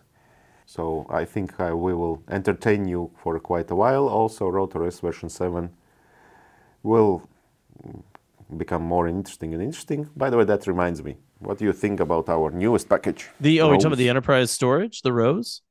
Yes. Yes. That so that was so I had a lot of people asking me about what that's what that's going to be used for, and and we we had a big discussion about that internally because I've started to use my 2116 more and more to host containers, and you know I put the NVMe drive in it, but the ability to do things like NVMe um, you know, over TCP and having different RAID levels was very, very interesting. I think that to me was um, I think it was great because the more um, we can use services on the router, um, a lot of the systems people would probably disagree with me because a lot of the systems people like, well, why wouldn't you just go get a server? But there's a lot of places that we can put a MikroTik that it's not, uh, you know, that's not practical to go put a server. We can go put a a MikroTik router, whether it's a 5009 or it's a it's a 2116. So having the advanced storage options was, I think it was really, really, really, really cool because I, um, you know, I'm continuing to use the the routers more as systems and and building systems on top of them. So I, I think that's great. It's I've always found MikroTik has such a unique combination of features that um, people dream up things that you know you wouldn't imagine. Um, I think I I told you the very first MUM we went to, um, somebody had uh, they were doing whale watching. Um, that was how that was the very first MikroTik project we ever did in Alaska. They had cameras and MikroTik wireless equipment so they could watch the whales in Alaska. It was a university. They were doing it was research. And that was the very first exposure I had. And we had sent somebody to Alaska to go fix the um the one of the one of the routers had lost its config and it just needed the config reapplied. But we had to go put somebody on a helicopter to go fix the MikroTik. And so the interesting thing to me is MikroTik gets used in some, you know, very, you know, in some very unique places. I think, you know, you guys have put SpaceX, you know, has them on their near their launch pads, and I think uh, racing, the racing organizations have them in race cars. We've seen them in mines. We had a mine where somebody built instead of doing point to point wireless shots between towers, they did it down the shaft. Every turn of the shaft was a different point to point link. And so when you get in those kind of environments, um, in especially industrial and utility, uh, um, utilities and industrial type environments, that's where those kind of features of having those enterprise type features of being able to do containers and storage options gets really handy because if you're at the bottom of a gold mine several hundred meters below the earth you, it may not be the easiest place to go put a server and go rack a server but i can put a MikroTik there and i can have an application run there so that, that that's why i think it's useful and it's it's it's really helpful i haven't even tested all the different features that you guys have had because my 2116 has been busy testing for customers in the lab, so I need to free it to test Rose because I haven't had a chance to, to test it. Uh, sometimes developers surprise us also with the features that they come up with. but uh, yeah, one, one of the things that's uh, for sure that uh, has grown not only like logistic wise, support wise, and so on, we also have much more developers than we have before. And uh, some people don't realize, like one of the meanest comments in that Rose setup was don't waste time on storage, uh, finish up the routing. Unfortunately, it doesn't work that way. Uh, those are projects, those are separate projects, and you cannot just add and remove people from this project. Like it takes months or even a year to like get into the project and understand how it works and, and then to write something. So those are guys, those are completely separate independent projects. People that working on one are not interfering with another if it's not necessary, basically. And it wasn't always that. I think a lot of people don't. I think people that don't work as closely as we do with MikroTik and go, you know, we don't go to the MUMs anymore, but we've worked really closely with MikroTik and know, you know, you know, pretty much all of your, you know, all of the the key people at MikroTik and have for a long time.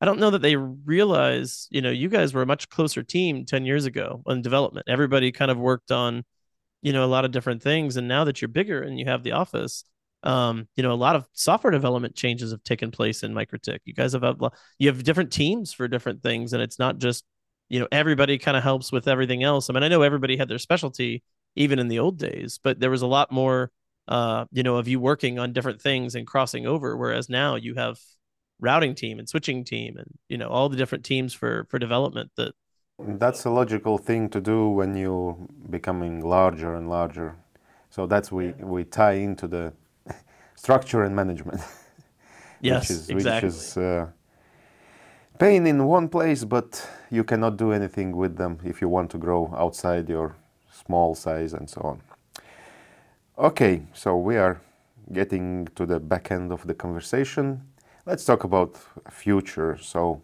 what's uh, in line in the future for IP ArchiTechs? What's your future plans? So we so we have a lot of future plans. I think we're going to keep doing what we've doing, which is growing uh, to be an independent uh, to be an independent consulting company. Um, because we work on well, although we work on MikroTik a lot, we work on a lot of uh, we work on white box. You know, we work on commodity white box switches uh, and things like that. And then open networking, working with open source uh, network software like free range routing and, and things like that. Um, so people come to us when they want to build a network that integrates those things. You know, we have somebody. It's very common for us to take um, a network that's uh, like an ISP, for example, and say, "Hey, I want these white box switches here, and I want to use MikroTik for these things, and then I want to use open source software for these things." So building validated designs for that and and and being able to show that that can be done on a big scale is something that we're constantly working on. Um, so that's that's our our you know our growth plans. I uh, I think we're going to continue to grow. Um, we already have people in Europe and South America. You know, we are probably going to keep growing around the world and adding engineers to the point where, um, you know, we can. We already do twenty four seven work, but you know, have a lot more capacity um, to be, uh, you know, to do support for MikroTik. We, you know, people when they want phone support, they usually call IP ArchiTechs to do, you know, some kind of phone support and, and helping with MikroTik. So we're going to definitely continue to do more of that. Um, but we've also gotten into some software, so I think that'll be, um, we, uh, um, there'll be some open source projects that we're working on, um, that we'll probably release, and then there's also, uh, I think some other software stuff that we've been working on that we'll eventually release. That's all in the networking space. And uh, I think maybe in the next year or two, you might see that uh, come out of IP ArchiTechs is getting into the the software side of, of networking as well. So that's what we've been working on. And I think validating um, that we can take commodity components like MikroTik and put them into the biggest networks, um, some of the biggest networks in the planet, is is really important to us because being able to make networking accessible not just to you know countries that you know that that are financially very stable like the US and the European Union um you know when you look at the the, the North America and Europe as continents. But you know there's other places where it's harder to get internet to and the you know the local economy or the you know currency doesn't make it as easy you know as it is in some places so you know being able to to work in developing countries and to be able to big bring big solutions like 100 gig into uh, you know places in Africa and Latin America that are still developing. Um, you know, there's some places over in Asia Pacific um, that are you know developing areas of the world that um, uh, they they love using MikroTik because um, you know it's it's harder for all economies to support that. And so, I, one of the things I love about MikroTik, and I always tell people that sets MikroTik apart, is that you know MikroTik's slogan is routing the world, and that's not just you know something that you guys say.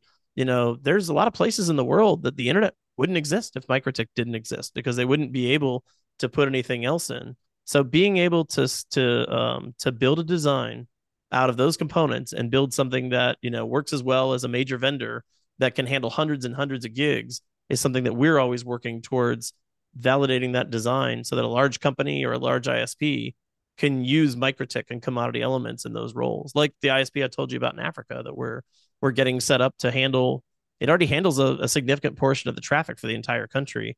Um, and they're working to be the entire national telecom provider um, using uh, primarily MikroTik uh, equipment to do it. So, if I if you have to guess from your experience, which is most MikroTik network country in the world? Which is the most MikroTik network country in the world? I would say. Oh, let me think. Um, there are several in, uh, I would say, probably either the Philippines or South America. In those, in the Philippines or in South America, we've run into some networks that are all entirely MikroTik. They have nothing but MikroTik in them. Um, but I will say one of the largest I think that I've encountered that's all MikroTik is actually here in the U.S.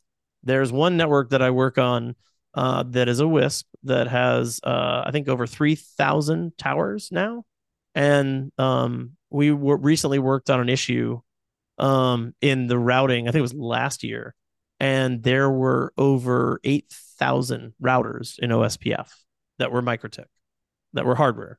And then you will say it's, it's it was in the same area. Uh, it was. This was all in the same same in the no, U.S. I mean, you know, it's OSPF states. area. Well, no, we it started that way in, in that area. Really? it started that way and that didn't work very well. So we ended no. up designing it into um, multiple OSPF areas with IBGP and then the the the different IBGP ASNs peer to each other with private ASNs and then they go out to the ISP's big ASN. But no, we couldn't scale.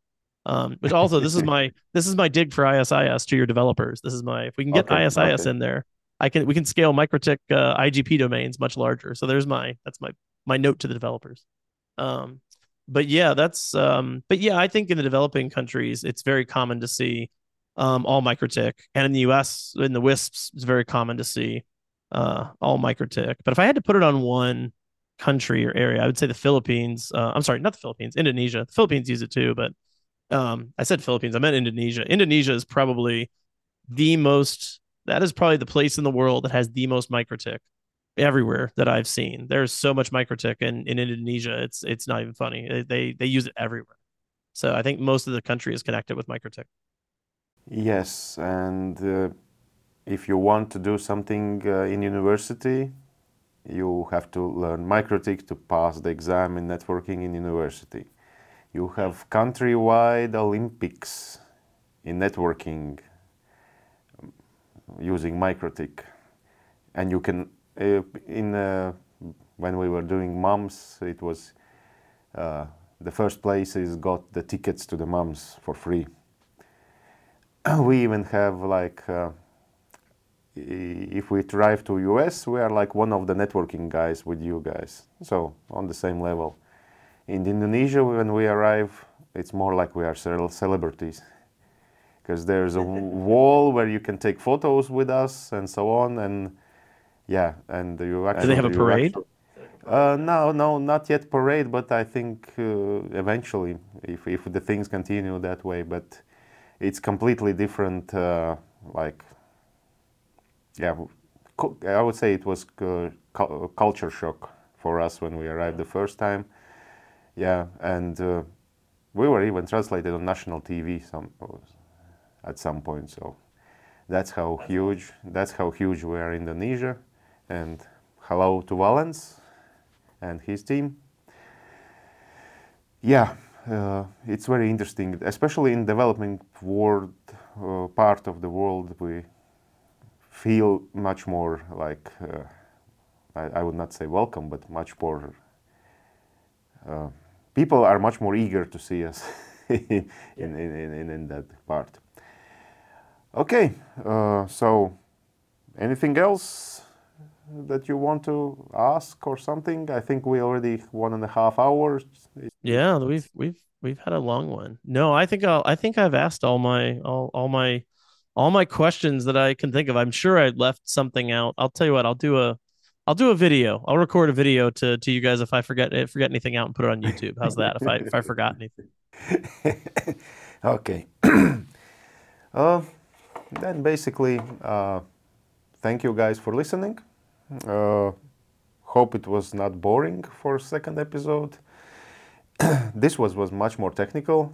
Uh, we will try to script uh, everything that Kevin said uh, so that you can track all the abbreviations and everything that he mentioned in his text.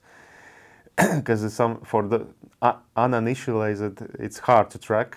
Even in the same sentence there was like four or five abbreviations that not everyone knew know exactly. But uh, yeah this is the other uh, way we plan to do these podcasts have some highly technical guys get the feedback from them utilize their feedback for our purposes also but i hope that's interesting for you other all other guys li- listening it uh, to get your ideas and you have a way to add your input to it. So please leave the comment. Did you like this episode better than the previous one? Leave the comment about the wish list that Kevin had. Which features do you think need to be implemented first? Which hardware need to be added? And so on. And thank you very much, Kevin, for coming to this event. Thank you for for having me. I appreciate it. And I said I was out of questions, but I'm going to leave you with one more question. Does RouterOS version 8 exist yet?